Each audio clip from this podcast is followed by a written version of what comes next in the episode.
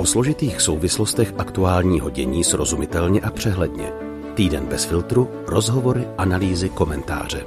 S Aneškou Jakubcovou, Ondřejem Havlíčkem a Filipem Braindlem každou neděli bez filtru. Dobrý den. Omlouvám se, ale k politickým věcem se jako pastor nemůžu vyjadřovat. Bible učí, že služebník boží se nemá míchat do světských záležitostí. I takové odpovědi se nám dostalo od jednoho ze zamýšlených respondentů dnešního dílu podcastu Týden bez filtru o tom, zda a jak by církev měla zasahovat do debaty mezi prvním a druhým kolem prezidentských voleb, anebo k politickému dění obecně. Jak to tedy je? Má být církev a politická? Do jaké míry? O tom si povídáme v autorské debatě s Filipem a Ondrou a zeptali jsme se i několika osobností křesťanského života.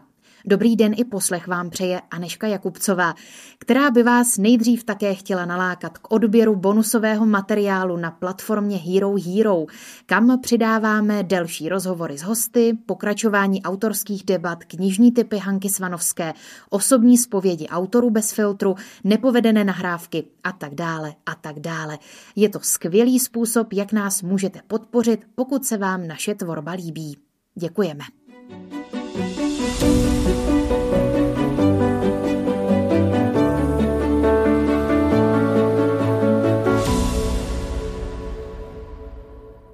Ahoj Filipe, ahoj Ondro. Ahoj Aneško.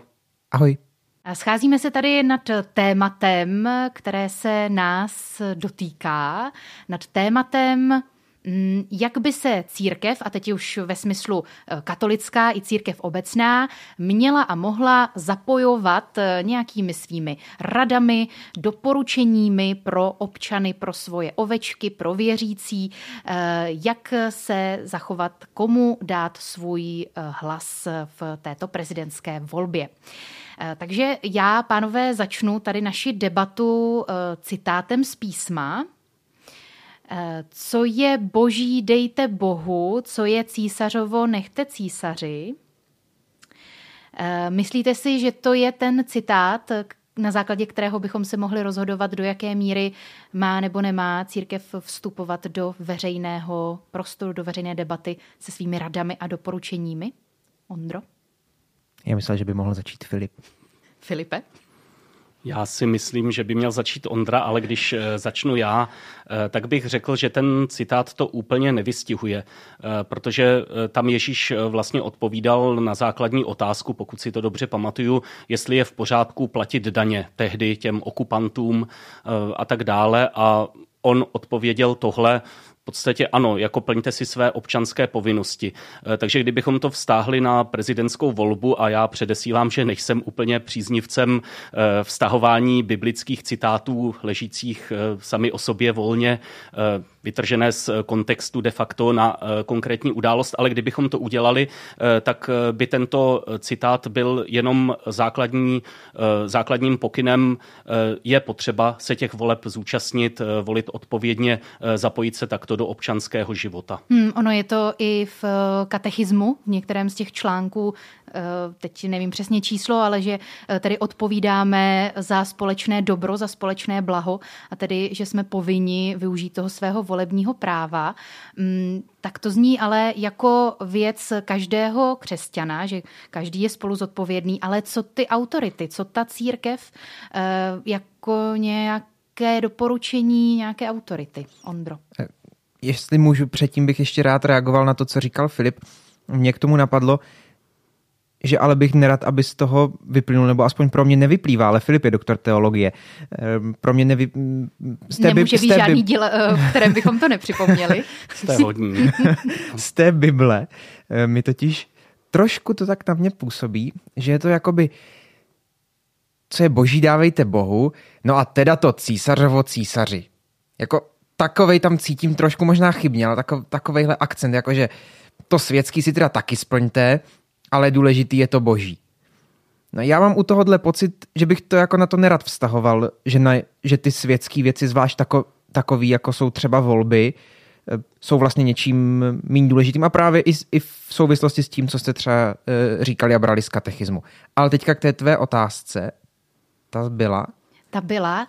Do jaké míry církev má se chovat jako nějaká autorita, která z nějaké své pozice může, měla by doporučovat eh, svým věřícím, jak se zachovat, eh, komu hodit, komu to hodit? Takzvaně. Jo, tak já tady připomenu takovou už svoji tradiční větu, že si myslím, že církev jsme my, jsme my všichni, takže církev se v tomhle nemůže moc nějak chovat, ale můžou se nějak chovat představitelé um, duchovenstva, to znamená třeba nějací významní kněží, eh, představitelé řeholních řádů, biskupové a podobně.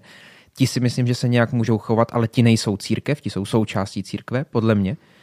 A ti si myslím, stejně jako si, jsem si to myslel před prvním kolem, že by neměli říkat e, konkrétní jména. Že jenom kvůli tomu, že třeba nám společně nebo částí katolíků se teď nelíbí Andrej Babiš, e, tak by to neměla být omluva pro to, abychom najednou byli pro, aby Protože myslím, že předtím, když jsme se tu o tom kdysi na podzim bavili, tak tu padalo, že by se neměli říkat eh, konkrétní jména, konkrétní výzvy. A to podle mě platí, i když je teď eh, situace taková, že je tu vyhrocený boj a my si přejeme, nebo aspoň já to za sebe sám můžu říct, že si jednoznačně přeju vítězství Petra Pavla. Hmm. Um, ještě chceš, uh, Feldo, reagovat?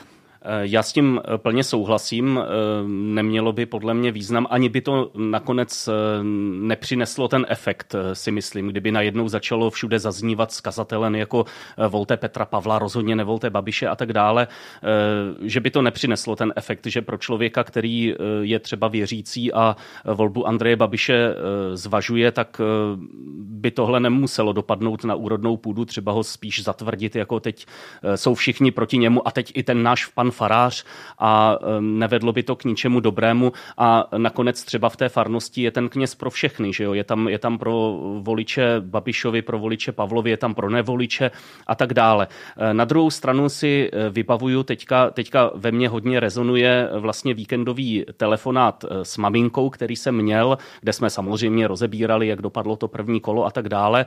A ona říkala, no a u nás v té farnosti to je hrozný, tam ty ženský pořád mluví o tom, jak budou volit toho babiše, protože jim zvedl důchody a protože a tak dále a tak dále. Eh, tak jsem si říkal, eh, že tohle zase ale je prostor eh, třeba pro toho kněze v té farnosti, aby se tomu věnoval, aby jim třeba říkal, hele a má tohle být jenom to jediné, podle čeho se rozhodnete a opravdu vám ty důchody zvýšil on, eh, jako on vám dal ze svého, nebo jako, jak to je? Takže a nějak vstupovat je, je tohle, do té kritické uh, ano, ano, debaty. Dávat jim, dávat jim prostě vodítka, která jako ptejte se, eh, jestli ten kandidát, eh, jak se chová třeba podle desatera, jestli nelže, jestli eh, ctí otce a matku. Teď jsem trošku pod vlivem debaty, kterou jsem moderoval pro Noe, kde tohle říkal Marek Orkovácha, ale plně s tím souzním. Jako dávejme si tahle kritéria a to je potom v pořádku a myslím si, že takhle by se církevní představitelé měli chovat jak na té úrovni třeba celostátní, biskupská konference, biskupové a tak dále, tak i potom v tom malém společenství eh, té farnosti třeba ten kněz. Eh, debata je to tady úplně živelná, já do ní vůbec nemusím přidávat podněty. Ondro, povídej, reaguj. Myslím si, že kromě těch autorit, které by mohly říct jasné jméno a vlastně zneužili by tím trochu té své autority, které, kterou u části věřících požívají, tak si myslím, že tu potom máme takové trošku jiné druhy autorit v církvi, které toho naopak využít mohou a mohou to říct buď velmi návodně, anebo dokonce přímo. Eh, Může Já si, konkrétní. Ano, kdo? myslím si, že jsou to takové projekty, jako je třeba Bez filtru, a takových je spoustu, které nějak otevřeně říkají, hlásíme se ke křesťanským hodnotám a otevřeně si myslíme tohle, protože nejsme vázáni tím, že bychom jakoukoliv veřejnoprávností nebo něčím podobným. Um, teď neříkám, že bez, co říká bez filtru, ale třeba, že tu říkáme sami za sebe jednotlivci, co bychom, co bychom dělali. Eh, dnes například, pokud jsem si dobře všiml, to bude asi Filip vědět eh, líp, eh, vyšly k prezidentským volbám nějaké články v katolickém týdeníku. My nahráváme ve středu, proto říkám dnes. Viděl jsem tam třeba od Standy Balíka článek o hm, druhém kole prezidentských voleb, který třeba podle mě nepřímo vlastně ukazuje, ne, neukazuje na konkrétního kandidáta, ale velmi dobře pojmenovává co a jak. Myslím, že takových um, lidí a autorit máme v eh, církvi víc a že to by mohlo nebo by mělo fungovat. A teď to neříkám proto právě nemohlo, tedy ne, že bychom si to měli vypočítat a propočítat, že tohle se nám vyplatí, tak to pojďme dělat, ale myslím, že takhle by to mělo fungovat. Že bychom, že by se, se měli těmi autoritami stávat my všichni pro sebe navzájem v církvi. Tak bych si představoval církev. Měla by se církev vyjadřovat k politickému dění? A jak konkrétně? Přinášíme pohled několika křesťanských osobností. Hovoří postupně děkan Teologické fakulty Jihočeské univerzity v Českých Budějovicích Rudolf Svoboda, senátor a neúspěšný prezidentský kandidát z prvního kola a z před pěti let Pavel Fischer, jeho výrok jsme si vypůjčili z vysílání Radia Proglas, polovina dua evangelických farářů Pastoral Brothers Jakub Helebrant a farář v Rokitnici nad Rokitnou a náš kamarád Jan Krbec, který minulou neděli na konci mše v ohláškách zavtipkoval na adresu voličů Andreje Babiše, za což si vysloužil vlnu kritiky na sociálních sítích. No já osobně bych byl uh, pro co nejkonkrétnější uh, mluvu. Uh, ono totiž bývá, zvlášť v katolické církvi, zvykem, že se většinou, většinou biskupové se vyjadřují velice obecně, ale zrovna v tomto případě myslím si, že by to byla chyba. Já si myslím, že je prostě potřeba říct svůj názor a v některých věcech jít příkladem. A myslím si, že v tomto případě si myslím, že opravdu Andrej Babiš není, není lidsky kvalitní člověk. Prostě nemá, nemá takové kvality, aby mohl být, aby mohl být prezidentem. A myslím si, že jeho, když už tady máme tedy dva kandidáty, když už to dospělo do toho druhého kola volby, kdy si vybíráme Petra Pavla nebo Andreje Babiše, tak myslím si, že je dobré říct, že opravdu Andrej Babiš se do této role nehodí a je prostě potřeba říct svůj názor a i církve jsou součástí občanské společnosti a je prostě potřeba do toho takhle vstupovat a, a říct to a, a nebát se toho. Myslím si, že lidé jsou schopní si udělat svůj názor a třeba se rozhodnou jinak, ale je potřeba říkat svůj názor. Církev nemůže být apolitická. Křesťani přeci v politice a ve společnosti zapojeni jsou. A když odhlédneme od těch biskupských čepic, tak eh, církev to jsme přeci my jako společenství. Eh, podívejme se do druhého vatikánského koncilu, v té slavné hm, deklaraci hned na úvod Gaudium et Spes Eh, se přeci radost a naděje se přeci říká, že nic z toho, co je ve světě, ať už radosti nebo starosti eh, tohoto světa a lidí, kteří v něm žijí, nám nesmí být cizí, že to jsou taky naše starosti a naše radosti. Aby církve doporučovali, koho volit, eh, jako ještě tomu oficiálně z nějaké organizace, to asi je mimo.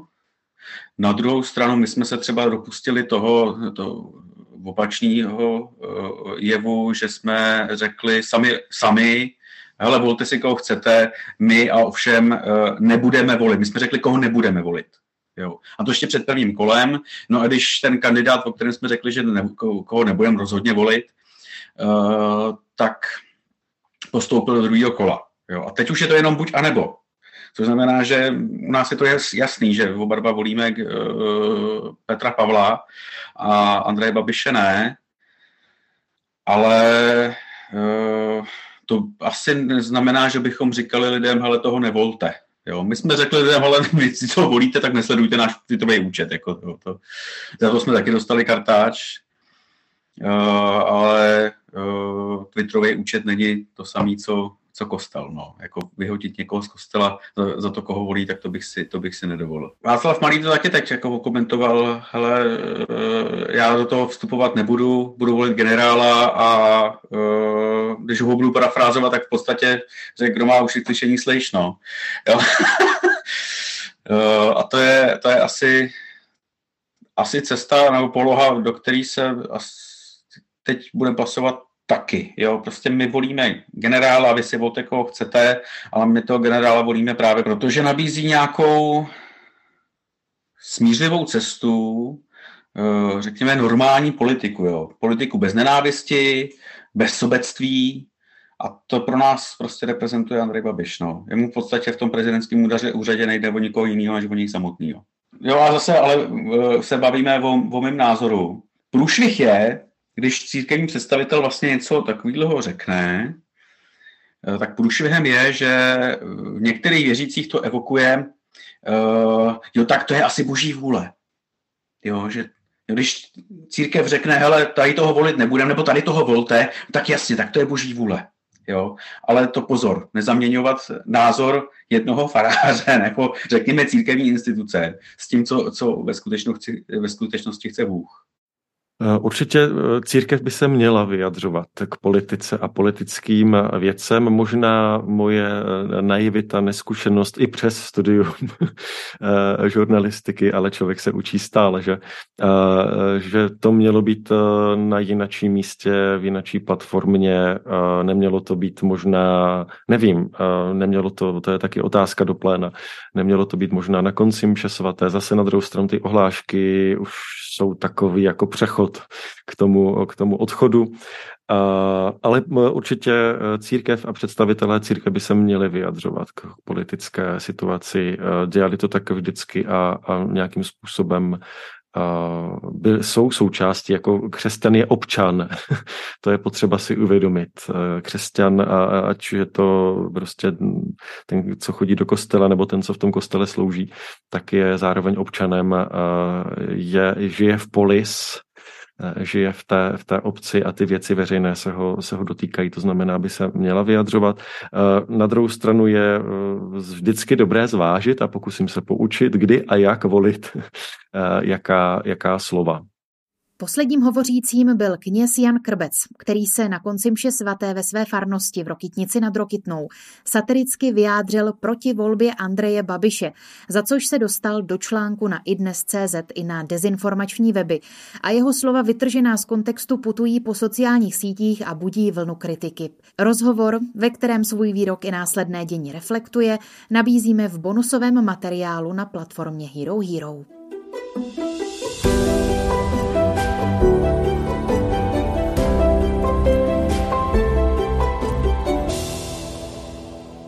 V podcastu Týden bez filtru se nyní zastavme u nečekaného duchovního vzplanutí Andreje Babiše. A nosím sebou malé jezulátko pro štěstí a teďka jsem dostal další uh, jezulátko. Tady mám tady modlitbu, mám tady olej. Na zmínku v médiích, že se chystá navštívit svaté Jezulátko v Praze, tedy kostel Pany Marie Vítězné a svatého Antonína Paduánského, reagovali tamnější bosí karmelitáni zavřením kostela. Napsali, že nechtějí nechat kostel zneužít politickou kampaní plnou lží a manipulací. Pomineme fakt, že týmu Andreje Babiše evidentně splývá víra v Boha a náklonost k ezoterice, když bývalý premiér o sošce Jezulátka mluví jako o předmětu pro štěstí, kterému předloží prozbu a ono to funguje. To ostatně trefně komentoval František Černín v podcastu hejtmana Jana Grolicha. Teologické okénko, víra takhle nefunguje. Pán Bůh není automat na vaše přání. Je tedy možné, že chce Andrej Babiš pro druhé kolo prezidentských voleb oslovit věřící voliče. S touto myšlenkou přišel třeba bývalý politický marketér, spoluautor podcastu Keci a politika Petros Michopoulos v aréně deníku N. Jako tyto volby rozhodne arcibiskup Grauner. Pokud arcibiskup Grauner dá jakýkoliv signál, do tohoto světa, ve kterém on je autoritou číslo jedna, nebo číslo dvě po papeži teda, tak a má, má protože 30 let eh, byl olomouckým arcibiskupem a toto je svět, kde žijou tyhle voliči, eh, tak pokud on se rozhodne, a to nemusí být viditelný signál, to samozřejmě oni umí velmi dobře, eh, to může být jako tichá pošta v neděli, je poměrně zábavné, jak o věřících Michopulos mluví jako o tajuplné specifické skupině se spletitými vnitřními vazbami, zvláštními formami komunikace, kterým nikdo zvenčí nerozumí. Ale neuhodil v něčem hřebíček na hlavičku? Neměla by se církev a její vrcholní představitelé výrazně vyjádřit ke druhému kolu prezidentské volby? Měl by to udělat přímo předseda ČBK Jan Graubner? Další téma pro naši autorskou debatu s Filipem a Ondrou.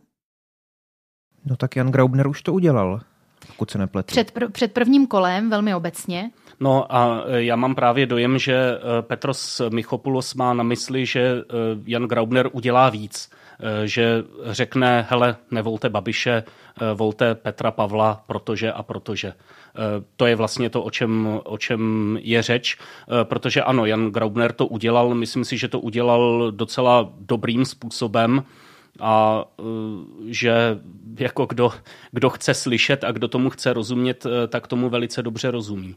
Hmm, ale přece jenom, kdyby to byl nějaký pastýřský list, který by se přečetl uh, v kostelích, přece jenom ta retorika před prvním kolem je jiná než mezi těmi dvěma koly. Uh, neočekáváš tedy, že by přišlo něco dalšího? Nedovedu říct. Může přijít nějaké překvapení, ale já si myslím, že by to vytvořilo precedens, o kterém si nejsem jistý, zda bych ho chtěl. Protože ano, souhlasím s tím, že v jistém ohledu eh, tyhle volby jsou eh, v něčem mimořádné, že v nich jde opravdu o hodně a eh, že je to takový docela silný i hodnotový střed, že to prostě není jako běžná politická soutěž ale eh, trochu bych se bál eh, toho, že by se zkrátka jako eh, vstoupilo do řeky, ze které by se pak jako těžko vycházelo ven a že by pak pro každé další volby zkrátka byla ta, tahle poptávka udělejte to znovu, řekněte nám to zase. A že to vlastně není ten směr, který je žádoucí, protože tady se bavíme o tom, že dospělí své právní lidé využijí svůj volební hlas, využijí k tomu nějaké informace, využijí k tomu nějaká vodítka, využijí k tomu své životní zkušenosti a tohle by to celé vrátilo někam o krok zpět. Jo, prostě eh, někdo nám řekne, koho máme volit, tak to uděláme. Jo, já si třeba pamatuju, když eh, jsem kdysi eh, jako student druhého ročníku na univerzitě se stal univerzitním senátorem a zrovna hned na začátku přišla volba rektora tak eh, jsem byl prostě v situaci, že jako vůbec nemám tušení, eh, koho mám volit jako rektora. A tam tehdy byl velký střed eh, dvou fakult, ne té, kterou jsem studoval, ta, ta byla mimo to, tak jsem se šel vlastně zeptat svého děkana, že jo. A byl jsem, byl jsem v té situaci a zařídil jsem se podle toho, co mi řekl, ale zařídil jsem se ve svobodě, dávalo mi smysl, co mi říkal, tak jsem to udělal. Ale u té prezidentské volby prostě ty informace máme, ty kandidáty známe, eh, tak eh, je to prostě na nás, abychom to vyhodnotili a je oprávněné po těch našich eh, třeba biskupech, po těch našich kněžích, eh, oprávněné je možná silné slovo, je na místě se jich ptát třeba na jejich názor, ptát se třeba na kritéria, ptát se, hele, dělám to správně, když se dívám na tohle a na tohle a naopak tohle neřeším, to všechno je v pořádku, ale prostě čekat, až oni mi řeknou to jméno a já pak půjdu a hodím ho do urny, tak to se mi prostě nelíbí. Hmm.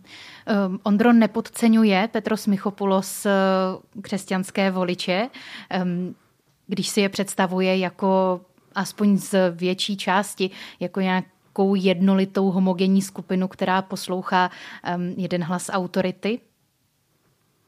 Já nevím.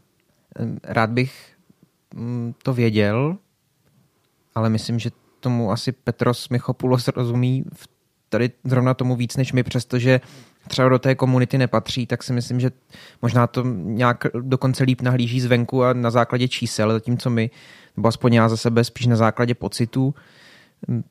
Ta naše komunita, ať už mluvíme o katolické nebo křesťanské v tom ekumenickém slova smyslu, tak si myslím, že je hrozně rozdílná a že si myslím, že možná mnohem přesnější pojmenování té skupiny e, jsou třeba voliči KDU ČSL, tak jak to právě padlo i v, tom, i v té aréně N, než eh, křesťanští voliči nebo katoličtí voliči. Mm, on v těch dvou podcastech používá v, Kecech a politice mluví víc o těch moravských katolících, v aréně mluví eh, víc o voličích KDU, protože varuje, tam vlastně vysílá i vzkaz eh, obecně pro stranu KDU ČSL, že by mohla přijít o ty svoje voliče na dobro, kdyby je teď přenechala v té prezidentské volbě Andrej Babišovi. Promiň, pokračuj. Já tomu rozumím, ale myslím si, že eh, to je opravdu jako potřeba oddělit. Eh, že hm, to, to je jako kdybychom přece v té církvi nebo v církvích křesťanských je tak pestré složení lidí, že nemůžeme říct, že mají jeden názor. Prostě tady je to, to opravdu jako velmi pestré a to my chceme.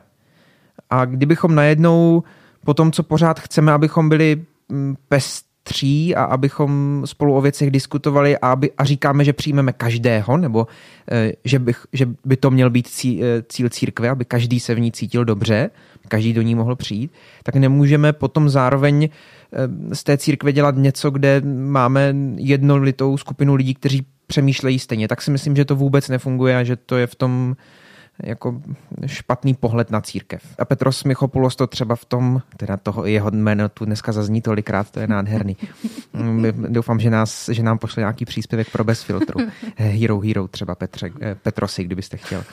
A chtěl jsem, no vidíte, teď už ani nevím, co jsem chtěl říct.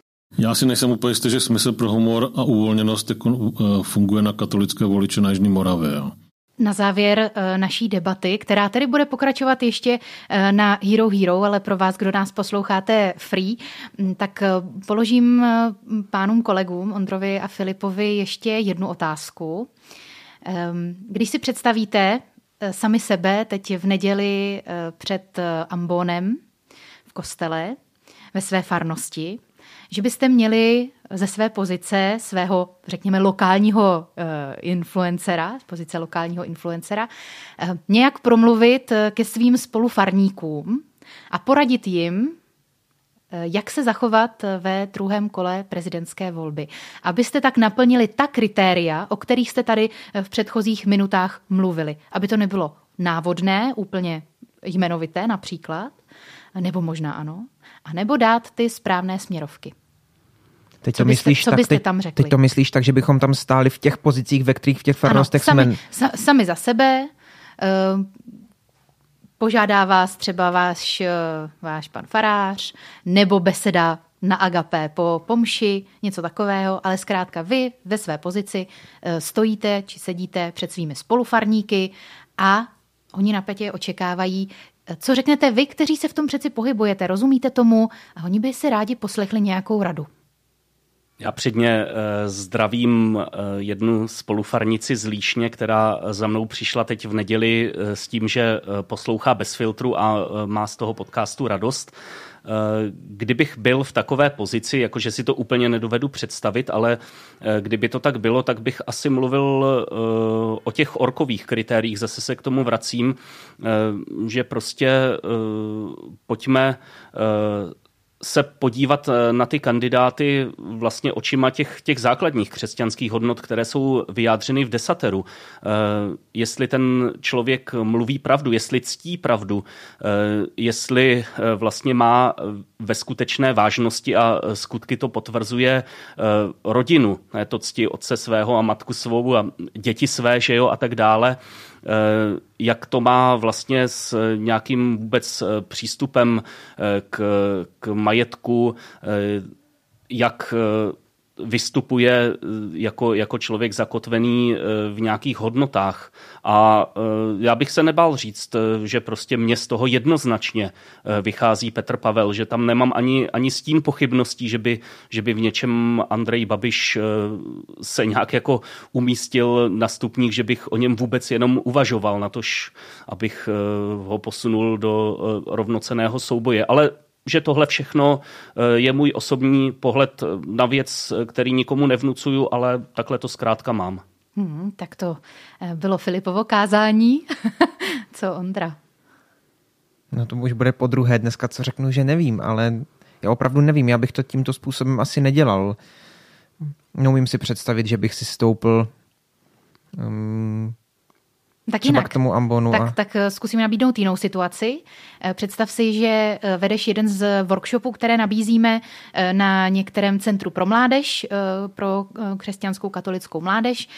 Máš v sále 50, 70 lidí, vysokoškoláků, kteří třeba předtím volili Danuši Nerudovou nebo Pavla Fischera a poté, co skončí workshop, tak jeden z dotazů eh, ze sálu je eh, právě na druhé kolo prezidentské volby. Co odpovíš? Teď si mě krásně skřípla.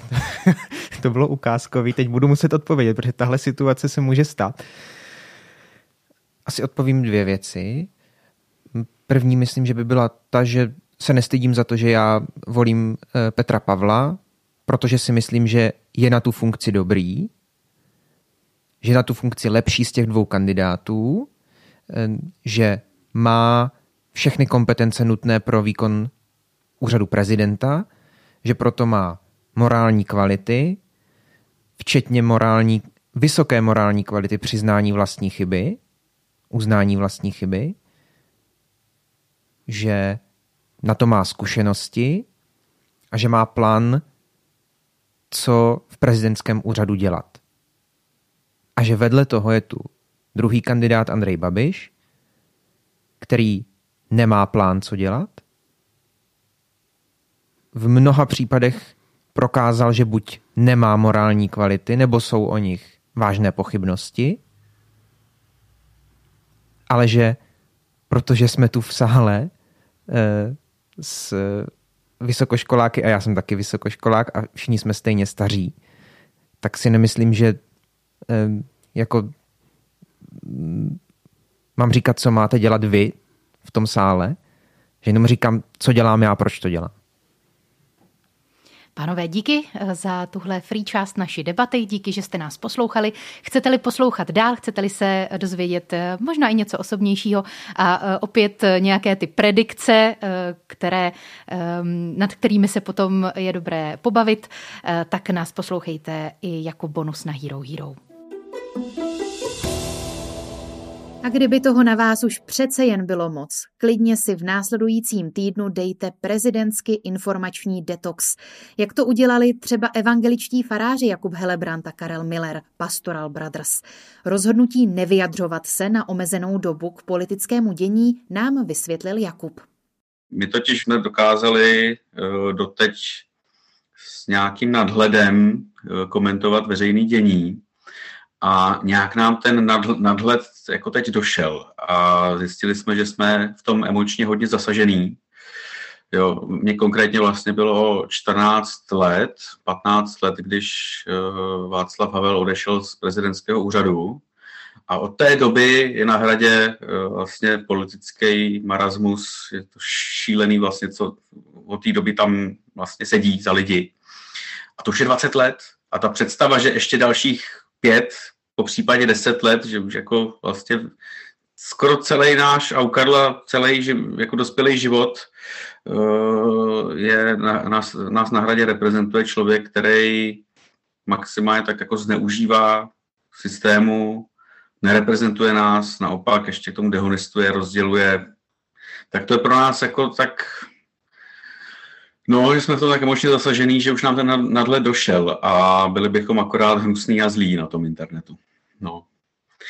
Jo, uh, ono to má ještě jednu rovinu. Naše církev uh, oficiálně vlastně naše vedení vydalo prohlášení, kde vyzývalo k neútočení na druhou stranu, uh, kdy vyzývalo k tomu, abychom nedehenostovali jak kandidáty, tak, uh, tak voliče. Vydalo to ještě před tou první, prvním kolem volby. My jsme to zazdíleli, protože nám to přišlo jako naprosto v pořádku a fér, když je vlastně tolik kandidátů na výběr, uh, tak proč na sebe, proč vlastně válčit kvůli nějakým, nějakým volbám. No ale po té tiskovce Andreje Babiše vlastně se změnila podle nás situace a my jsme vydali nějaký dost emotivní tweety, kdy jsme byli dost jako voškliví a pak jsme vlastně komunikovali s tím naším vedením a ono to fakt jako není dobrý. No. Nechat se vlastně přetáhnout na tu toxickou stranu. Jo, nechat se hodit do té role nepřítele a být, být jenom hnusnej. No, tak jsme si říkali, že si od té politiky trošku teď odpočinem, uh, tweetujeme si jiné věci, no. a úplný konec 19. epizody Týdne bez filtru patří Filipovi a výhledu do příštích dní pátek od 14 do 22 hodin, sobota mezi 8 a 14. Tohle jsou pro druhé kolo prezidentské volby zásadní časové údaje. Tehdy se hlasuje a v sobotu kolem půl čtvrté asi už budeme vědět, jak to dopadlo. Pro Leckoho ale může mít význam i jiný termín, a to středa 25. ledna 16 hodin. Do té doby lze na místně příslušném úřadu požádat o vystavení voličského průkazu. Pro písemné a elektronické žádosti už lhůt minuty uplynuly, ale stále ještě se to dá takto zařídit, tím, že pak hlas odevzdáme i v případě nějaké lyžovačky. Mimochodem meteorologové očekávají sněžení i mráz. Mezitím budou samozřejmě probíhat debaty kandidátů a další akce. Z týdne bez filtru radíme o bezřetné dávkování. A pro samé volby nezapomeňme na páteční den památky obětí holokaustu a předcházení zločinům proti lidskosti, 78. výročí osvobození nacistického vyhlazovacího tábora v Osvětimi.